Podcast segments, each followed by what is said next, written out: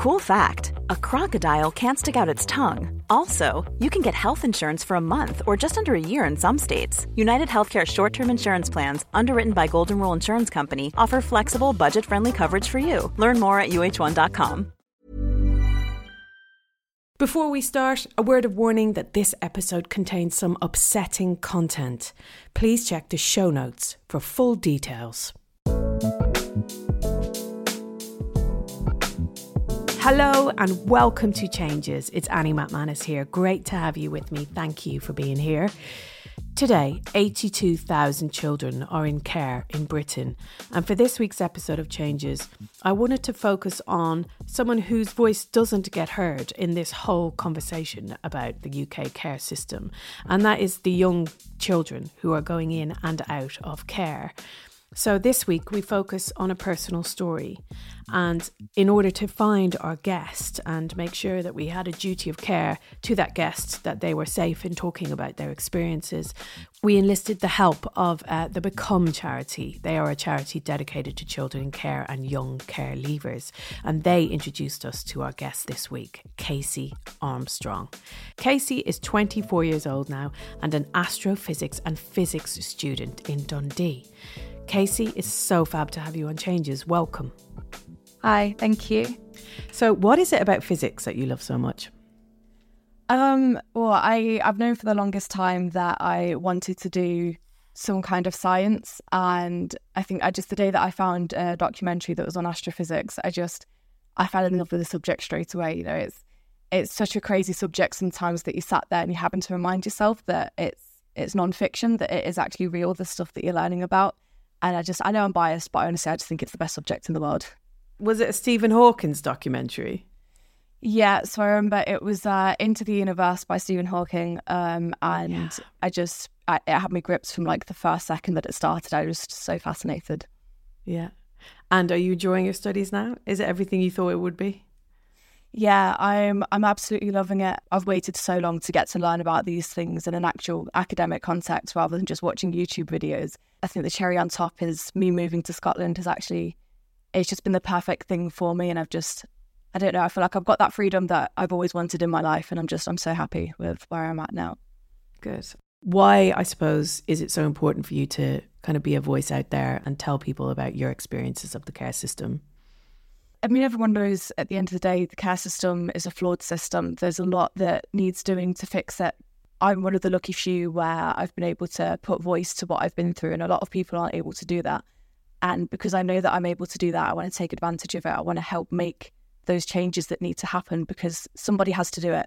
And I want to try and help stop people going through the things that I went through, even if I can just change things by minuscule amounts. I think any difference matters at this point.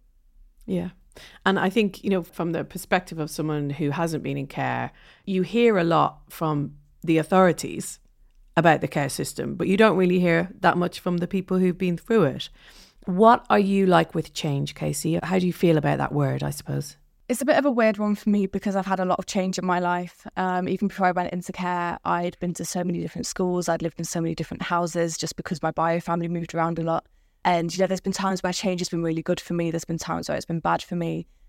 But either way, I think, you know, when you've had so much change in your life, sometimes you just you want it to stop for a little bit and just allow yeah. yourself to settle. So, you know, I can be very adverse to change, but you know, there's been times that, you know, the the big change that happened with me going to university is probably the best thing that ever happened to me, or the change when I went into care. So, you know, change can be really good, but it can also be very stressful at the same time. So you were 14 when you went into care. What are your memories, I suppose, of that time before you went in to care? Um, so I just I I never had loads of stability in my life. Um, when I was younger, my parents sort of split up, and then they got back together again, and then they officially split up again. So that was a lot of moving back and forth at that time.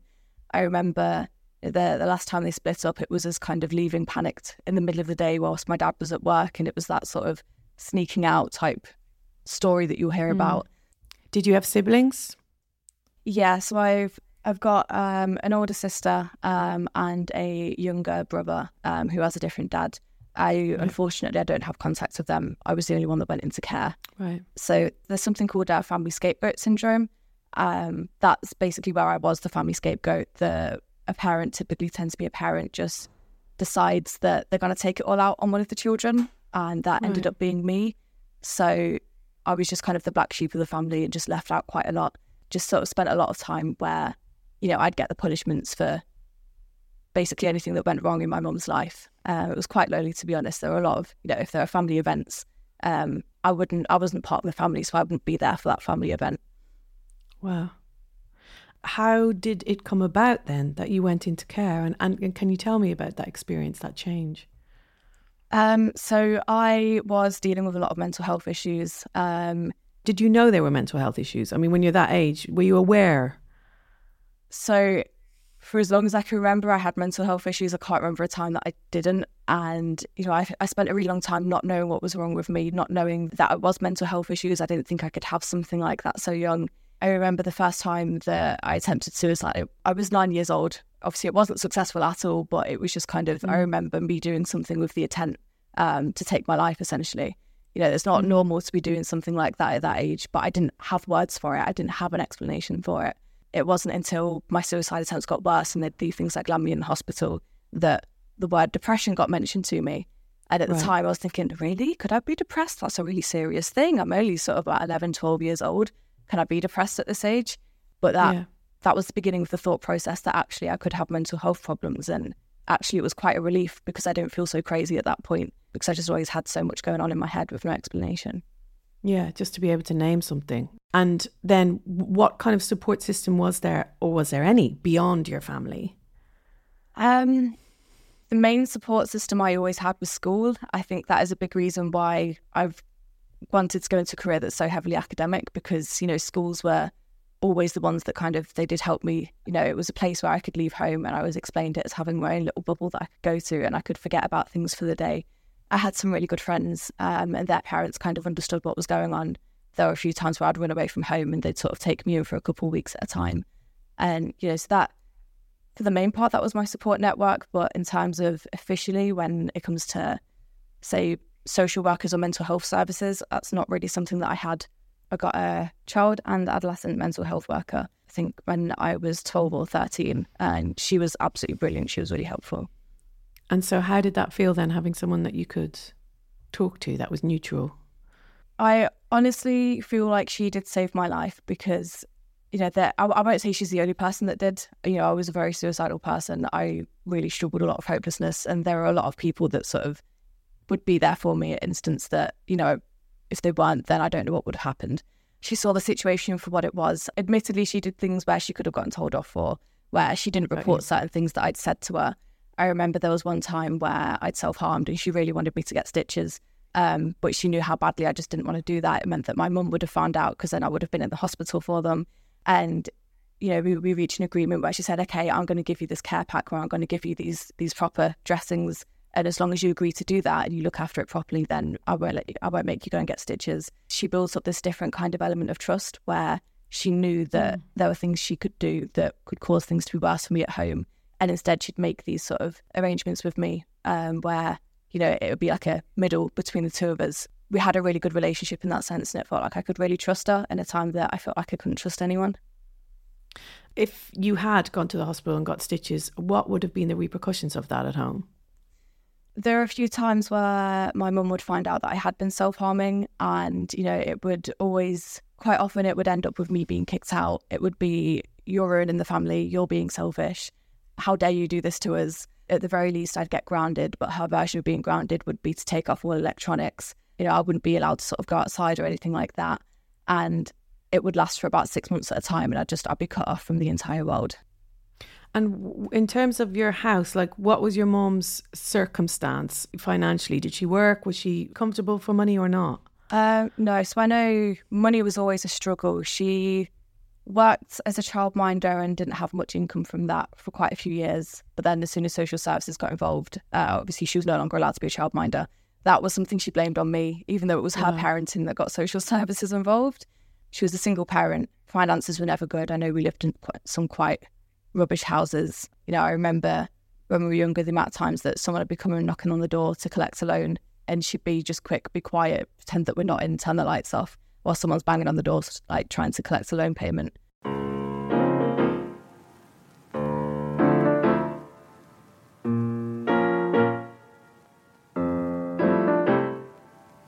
So, at what point did the social services get involved then? There are actually two instances that I went into care. So, the first time was when I was 14 years old. That was just a temporary placement the main reason that happened is because, uh, so I was taken to the hospital. They put me on a three day section um, because of another suicide attempt. And the option was either to put me on an inpatient ward or to sp- send me in care. I made it very clear how badly I didn't want to go onto an inpatient ward and was sort of coming out with a if you if you even speak more about that, I will run away and you won't be able to find me. Um, so they at the end just kind of went, okay, that, yeah, we'll, we'll put her in care then. Um, you know, I was very big on not losing my access to school. After about three months, they sent me back home um, with my biological family, and things broke down very quickly. Right. And then in another six months, I got kicked out, and you know, no one could get in contact with my mum. My dad was then also homeless at the time because he'd just been kicked out by his partner. So there was just physically nowhere for me to stay. The only solution was for me to go into care again at that point. So tell me about that change then. How how did that feel and what happened initially? The first foster family I had, not a fan of them. Um, and the second time I went into care, I just got so unbelievably lucky. You know, they're, they're still my family to this day. And, you know, they they fought to keep me sort of at that placement. I stayed with them sort of until until the day I left care. So how does it feel, you know, walking into someone else's house and having to make that a home? It's it's a very hard feeling to describe. Um, some people will get a little bit of prep time before they move into their placement. Um, you know, they might get a chance to sort of like slowly meet the the family a little bit more. But for me, in a lot of cases, I both times I was an emergency placement, um, which means both times I found out about an hour before um, I was getting sent there that I was going into care. I had no clue I was about to go into care, and so you know, you you get the social worker that picks you up, and you know sometimes you might go and sit in the office for a little bit whilst they finalise some paperwork, and you you've got about an hour to sit there and ask questions and try and find out what's going on. Chances are, because it's all last minute, the social worker doesn't know much what's going on. It's probably not even Mm. your social worker, it's normally an on duty one. It's not just a new house that you're living with, you're living with strangers that you've never met before, you didn't even know they existed. And then you're also living in a new area that you don't know, you don't recognise. Then social services quite often try to get you to change school because they want you to be closer to the area that you're living in. You really do just, you lose everything you know, especially when home has always been something that's not safe for you going into a stranger's home, it just it makes it feel that much more scarier because you know that as a place that isn't safe. Yet you have to just overnight get comfortable there and feel safe there. It's it's it's a difficult process. So the first one didn't feel good for you at 14. No, so my first placement, they were very obviously doing it for the money. You know, if we went on holiday, the rule was that we had to all be out of the caravan until about eight, nine o'clock at night. Didn't matter if it was raining. There were a few times we'd be stuck out in the rain because they wanted their holiday time. And I think they were only taking us with them just so they could say to social services that, yeah, we've taken the kids on holiday.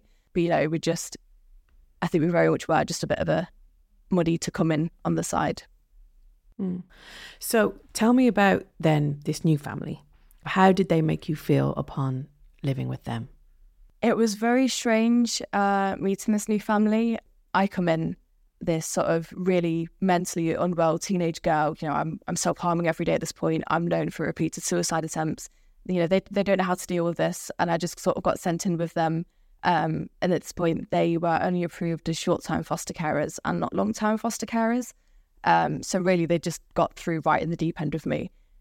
But the really shocking thing was was that we just clicked very quickly. Um, it wasn't as awkward as when I moved in with my first carers. I had no clothes on me with it being an emergency placement. You know, I'd been sort of sofa surfing around friends' houses for a long weekend, and she just went, "Well, you've, you've not even got a toothbrush, Casey. Like, you, I'm not waiting for social services to approve money to get you these things. We're going to go to the shop now. We're just going to buy you some basics. We're going to get you some casual clothes and some school clothes and some pajamas just so you can be comfortable. And, you know, that that was within sort of, I think that was pretty much as soon as the social worker had left after dropping me off. And straight away, her priority was just making sure I had all of those things. Whereas my first carers were, well, we know you've not really got anything, but we're going to wait until we get an emergency fund first um, before you buy before we buy you anything like clothes. Mm. And I Mm. just I saw that difference straight away, and I think it helps me to open up. You know, we we joke now that it's like I was meant to be with the family, but because my my mum, my foster mum, she was 60 at the time I was born, we just say there was like a little bit of a detour of my bio family before I could come to my true family. Wow. They they came to call me their daughter quite quickly. You know, I call them my mum and dad because that's what they are to me. So yeah, I'm extremely lucky to have them. So, upon being part of this family, your school life, how was your mental health? Did those things change as a result of feeling kind of safe and secure? Yeah. So a lot of people said it's like a switch was just flicked. It was so No quick. way. Wow. It, yeah, it was. It was honestly, it was insane. I, I went from this daily self harming to, you know, it, it went to about a week. And considering how my mental health was at the time, being able to go a whole week without doing it, it was so Yeah. different. And I actually, I remember from the day that I went into care, it wasn't until I was 17 and a few months before my 18th birthday and me leaving care that I actually made a suicide attempt. And I realized that whole time there were times I'd considered it and I'd gotten close to it, but I'd never actually acted out on it. And again, I went from doing that once every few months to not doing it for years after I then moved into care. You know, it just it shows the difference that it made with me just having a family there to love me.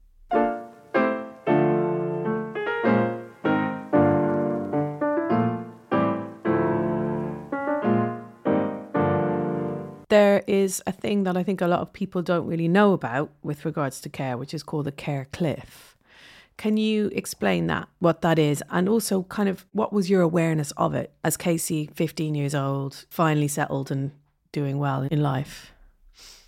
So at the age of 15, I didn't quite realize how, you know, I knew I was late going into care, but I didn't realize how close I was to leaving care at that point and how little time I actually had. It's kind of strange looking back because I had no idea how much was about to come and just, you know, essentially just hit me like a train with how it just came out of nowhere. Um, because the care cliff, it's the process of leaving care and how bad it is essentially. There's, you haven't got the right support there every local authority has different resources, every social worker has different resources. And for the most part, people just aren't prepared for it. You're going from living in care and, you know, just living with a family and being, you know, at least living a life that's somewhat close to what your age should be, to all of a sudden, you're 18 years old, you're out in the world, you're an adult. So many people just have their lives fall apart. You know, I was one of those. I was in college at the time.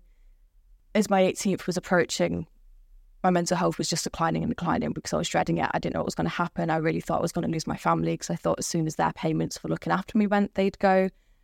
And my only plans for after turning 18 was to go into university accommodation. My birthday was in the summer, so social services approved for me to wait a couple months uh, with my foster family until the new academic year started. And I could go into university accommodation. But my mental health was declining, and college was the last thing that was on my mind at this point, just to cope, I started drinking, I started drug use. It was March, just before my final A level exams, that I had the worst suicide attempt that I've ever done. Um, I was very lucky to survive that. And at that point, it was, you know, I, I need to prioritize my mental health. There's no way that I, I just need to stop worrying so much about college because I needed to re- remove as much stress from my life as I could. Sure. And with that, you know, I lost my accommodation when I turned 18. So everything kind of just fell apart. You know, I ended up homeless not much longer after my 18th. I was then sort of worse with drug and alcohol use. You know, I didn't have my future plans that, you know, this this subject that I've always loved so much. Suddenly it was then a point of upset because it was then something another thing in my life that I'd failed at and I'd never achieved. So I just I completely fell apart after I'd turned 18. It's so shocking, isn't it? That you know you're so vulnerable, you're so young, and suddenly you're just cast out by the system. What did the family think of this? And were you able to talk to them about it, or? It's interesting you, you'd mentioned the payments. Obviously, th- there's a kind of transactional aspect of you being in care, and I suppose some families will make you feel like there's not, and like you know, like this family, and you know, you're a loved member of the family. But at the end of the day, there's money that they're getting paid in order to look after you and to keep you. I, I suppose that's when it becomes really real. You know, if the money stops, I mean, it's just ugh. Yeah, yeah, it was. You know, I mean, I know so many people who you know they they have lost their foster family. They've they've lived with them, and you know they may not have had the same relationship that I had with with my family, but you know they've Sure. they've still seen it as a family relationship, and then they found out that they've just moved straight on to the next foster kid as soon as they've left, and you know I've, I've seen it happen. There's a placement that my foster parents had, and you know, overnight they basically just gave up this kid that they'd had for years, and you know, he was so devastated by it, and he really struggled to form any kind of relationship then with my foster family that he'd moved into because he'd just been abandoned like that yeah. with a family that he, you know, he thought that he had for all of this time. There's a lot of carers out there that either see it as a job or they see it as too much of a job. They may see it as like a loving thing that they're doing, but in the back of their heads, they're still seeing it as enough of a job where they can just drop a child and an entire person's life at a moment's notice like that. Mm. So, what did they say to you about leaving? And was there any conversation there, or was that just something that you had to kind of worry about in your own head? So um, we actually found out quite recently, just sort of in the past year, um, that so there's something called staying put, where after you turn 18, you can arrange it so you can stay. Um, I believe it's until the age of 21. Um, I think it's yeah, oh, yeah, it's until the age of 21. Yeah, um, and they can get financial support to continue looking after you. Turns out that uh, my parents actually asked for this. They asked my uh, social worker about it. Um, my social worker just said no, she wants her independence too much. She won't want that.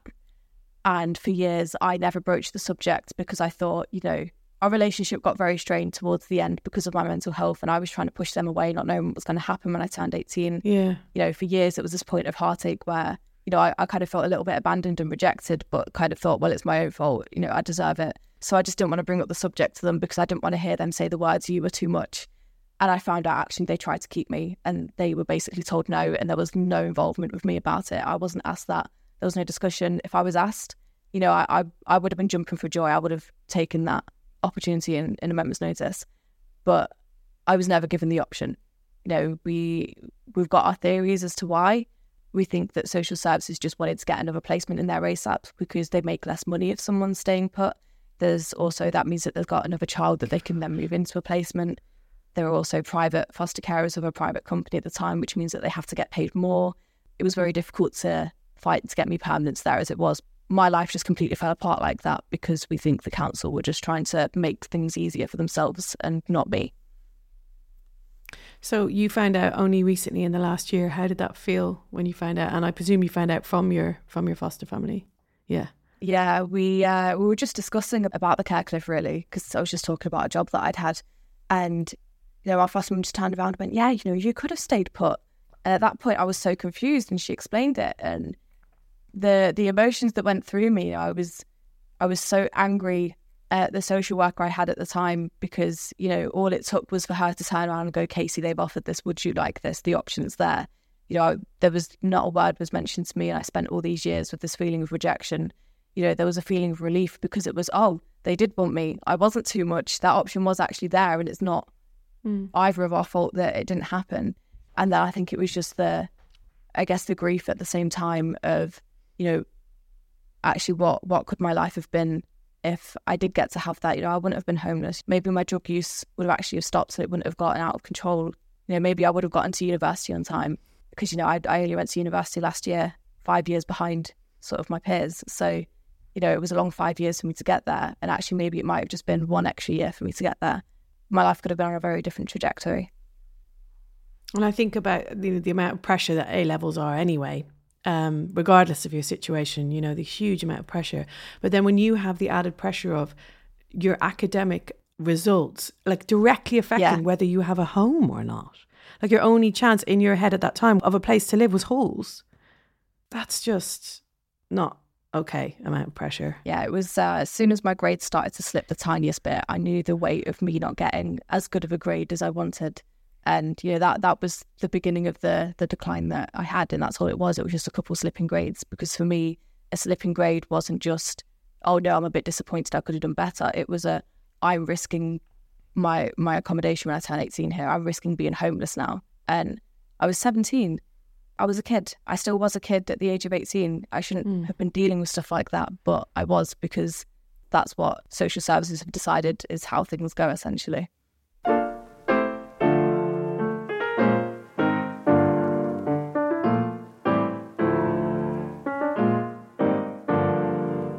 So you said you were homeless. Um, were you on the streets? I was lucky to always be sofa surfing. There may be only ever a couple of nights where I would be on the streets, but it was manageable in the sense that I could stay awake all night, and I, you know, I didn't have to actually sleep on a bench or anything like that. You know, I had the enough energy to stay away awake for one or two nights. But after I turned 18, I had a friend at the time, and I was lucky because um, he let me stay there for a whole month until social services finally sort of managed to sort me something out. Um, so then I did actually have a flat that I could live in. You know, again, there's parts of my story where, yes, my life has been really difficult, but I feel like I, for a life like mine and the way that it's played out, I've also probably been one of the most lucky because I've had friends where I could sofa surf with, social services Yeah. were able to, you know, pay the first month's rent and deposit on a flat where, you know, other local authorities won't be able to do that for their young people. So, you know, I've been very unlucky, but very lucky at the same time. And how did that feel then being in this flat by yourself, you know, fully independent uh, for the first time, I suppose? my life took an interesting turn then because I had this full freedom. I had a roof over my head. I also had a job, What was your job? uh, working in an Amazon warehouse. So, me having that kind of freedom at 18 years old wasn't good. Um, I ended up racking up a lot of debt. I was just so fixated on going out every night and doing drugs, and just Yeah. the fact that I'd also gotten some stability by having a roof over my head also gave me a little bit of space to go, okay, I can sit back and relax. Okay, I've been through a lot. Oh, there's a lot of stress here. Oh, there's a lot of stuff to deal with. And I didn't know how to deal with it. Sure. And I had that mental health fallout. And so there's no support system. Like the social services don't give you any sort of mental health support after 18. So, social services don't really give much mental health support anyway. It's more they try to refer you onto it when it comes to sort mm. of NHS services. But that's another big part of the care cliff. You go from, you know, there's there's so much. You, you've got loads of people involved, but you turn mm. 18 and it's all gone. You know, you've got a leaving care social worker. That's it. Because I got so behind in rent, I ended up getting kicked out of that flat that I was in at the end. Right. I called her up one day in tears and I said, I need help. I'm going to be homeless. I don't know what to do. And she just went, Oh, well, they can't do anything until you go to court. So you're fine for now. And just sort of like told me to go to the council. And that that was it. You know, I, I, I didn't really get any support at all. So, you know, considering that I went to help for something like that, mental health support just wasn't there. And NHS is pushed as it is for mental health services. So, you know, it was, it was very hard sort of getting any support from them as well. And did you have any contact with your family or, or your biological, your bio family, as you call them, like in this time? Was, was there any sort of semblance of support from anyone there? So I had just big time distanced myself from my family, uh, my foster family. I was convinced that they didn't want me anymore after thinking that they didn't want me to stay put. We spent a few years where I just really didn't speak to them very much at all. At the time, I was in contact with my bio dad and sister, but you know, I I'm no longer in contact with them for a reason. Anyone from my biological family in my life, they just sort of they made my mental health worse, and it just it, it wasn't good for me in the end, which is why I unfortunately no longer have contact with my younger brother. I had to cut off everyone else, and unfortunately, that meant that he had to go with them as well. And that's a big, huge decision to make and involves a lot of kind of, I suppose, conviction in yourself and knowing yourself and knowing what you need and knowing what's good for you and what's not good for you. I can imagine that that is the start of you really looking out for you, you know? Yeah, it it definitely was. Things got worse again. So at the point where I was being made homeless um, because I was so behind on my rent, I was in a toxic relationship, and my landlord just kind of went, "Okay, you've got a boyfriend. Move in with him. Is that an option?" And I was like, well, "Yeah." And then you know, at the time, my boyfriend was like, "Okay, brilliant. Yeah, she can move in." Things got quite bad because then he sort of had way too much control over my life. I was living in his place. I ended up leaving work. People weren't allowed around unless he said they could. You know, blah blah blah not a good relationship. And of course, at the end of that relationship, he kicked me out. It was overnight that it happened, and again, I was homeless. Um, I'd lost all of my my belongings from my old flat because I got locked out, and I couldn't get back in. And I got to a point where I realized that my life genuinely could not get any worse. And I know that sounds a bit sad, but actually, that's probably one of the best things that's ever happened to me because it gave me that fight for well, if things can't get any worse, if I just take this leap that I've always wanted to do, and if it fails, what can happen? Things can't get any worse. And that big Right. leap was me going back into education. You know, I just I started focusing on myself a lot more. I started to realize that there were a lot of people in my life that weren't good for me, and you know, it's it's it's very unfortunate, but it's one of those really difficult decisions that just had to be made. Three years later, and I'm now at my second year of uni, and you know, I'm living in Scotland, and my life is the best that it's ever been. I mean, it's it's such huge resilience and strength to go back and retake your A levels after that, um, then go to university. How does it feel to be in university now, to be in this place uh, that you made for yourself? Sometimes it's like I just have to pinch myself a bit and realize that it is real. Even before I went into care, my only life goal was to get to university and to study physics because before I knew that I was going to go into care, it was still my way out of that life because still university accommodation would have meant that I could have moved out of my bio families. It's very hard to break the cycle, especially when, you know, you've come from a family that's not financially well off. And for me, going into physics is is getting me out of that life. It's getting me, you know, it's something that I love, so it helps my mental health. And the best part of it is that it's something I can make a career out of. It's something that I can really distance myself and I can make my own life with. I mean, I've moved really far away for a reason, and it's it's given right. me that chance to actually start my life, but start it with my own narrative, start it with people know stuff about me that I want them to know. I'm not just the the girl that was in care anymore. For my whole life, my care experiences defined me, and I'm finally at a point where I'm feeling like my future career is what's starting to define me instead, and that's you know that's something that I've all it's all I've ever wanted. I just I'm starting to feel like a normal person, and it sounds very small, but to me, that's the biggest thing in the world. Um, has it changed how you look at yourself. You mentioned that you had suffered from a lot of hopelessness when you were younger. I suppose, how do you feel about who you are now? And how do you feel about younger you? And is there anything you wish you could have told her or be able to tell her to know that she'd be okay? The only thing that I would tell myself is that you will make it because it's the only words that I ever wanted to hear. You know, I always get a bit emotional, sorry, when I think about it because you know, so much of my childhood, it was just so hopeless. And I think that's why I just latched onto physics so much because I realized I could make a career out of it and that I enjoyed it. And so I just went, I've got that little hope that, you know, this this is something that's actually really keeping me going. But, you know, putting that much into a subject is at the same time it's kind of dangerous because that's when if the subject sort of if you don't do so well because you've got other things going on, then things really do fall apart there's so many times where I didn't think I'd make it. And all I wanted to hear is that you will make it, you know, it will happen, you will get there because I've got no reason to not pass my degree. I know I know that I'm gonna pass it. And mm. it's the fact that this thing that's kept me alive for half of my life, it wasn't for nothing.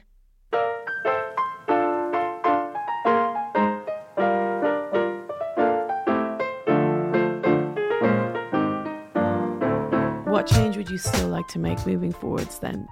I know that I want to do PhD. I want to go all the way. I want to be like a research theorist, um, sort of wow. sort of like theoretical cosmology. It's stuff wow. I'm really interested in. I love it. it sounds a bit. I mean, I'm so so ignorant about it, but it sounds so exciting. Oh, it, it definitely is. It's a very cool subject. When it comes to changes, I'm you know I'm so much more content now. I'm not sure that there is anything that I really want to change. I, I just want to see myself continue to grow on this path that I'm on now. Is there something about having control of the changes? Like, you know, b- being able to own your own changes as opposed to having them happen to you? Yeah, my whole life I've not been in control of anything. Um, you know, I've I've had all of these changes happening to me and I've I've not had any control over them. I've not had any choice.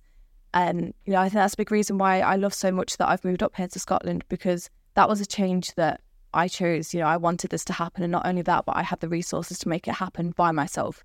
Nobody did mm. this for me. You know, there were people that did help me along the way, but ultimately, you know, it was me that did this. So your family are back in Leicester and do you see them much? You go back and see them? yeah, I've probably been annoying them a bit this summer because I've been back all the time.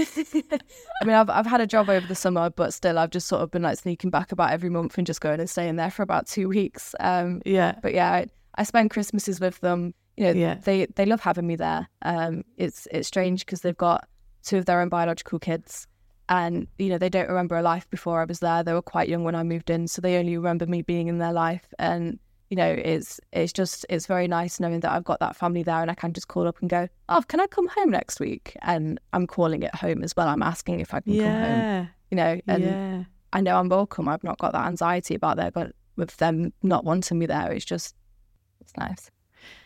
Last question. Um, just zooming out on the care system, and you know, it's so apparent how it completely derails a child's life. The care cliff. How could it be changed for the better um, from your perspective? It's a very big question. That's a huge question, and it's not your responsibility to answer. I know. So, I think one of the biggest things is person centered care. So, a big issue is that, I mean, throughout care, when you're leaving care and when you've left care, they try to just implement this one size fits all. And it's getting better as the years go on, but they need to look at individual cases as individuals. They need to listen to what the young people are saying. If that's what I had, then I could have stayed put. Because with me, they kind of put that, oh, we've seen other kids behave this way. Um, and they don't want staying put. So therefore, we don't think that Casey wants this, and we're just going to assume that, and they're they're putting that right. one size fits all sort of assumption on me. And there's just so many times where they don't realize how individual we all are, which is quite surprising. You know, all of our trauma is so individual, our foster families or our placements, they're all so individual. No one of us is anywhere near alike in our experiences, yet they Yeah. try to put these kind of blanket treatments and decisions on us where we don't get any control in those changes that they try to implement. You know, if they were to just make things more fluid in the sense that we could have that more individualistic approach, I really just feel like it would be a really strong start to you know improving things.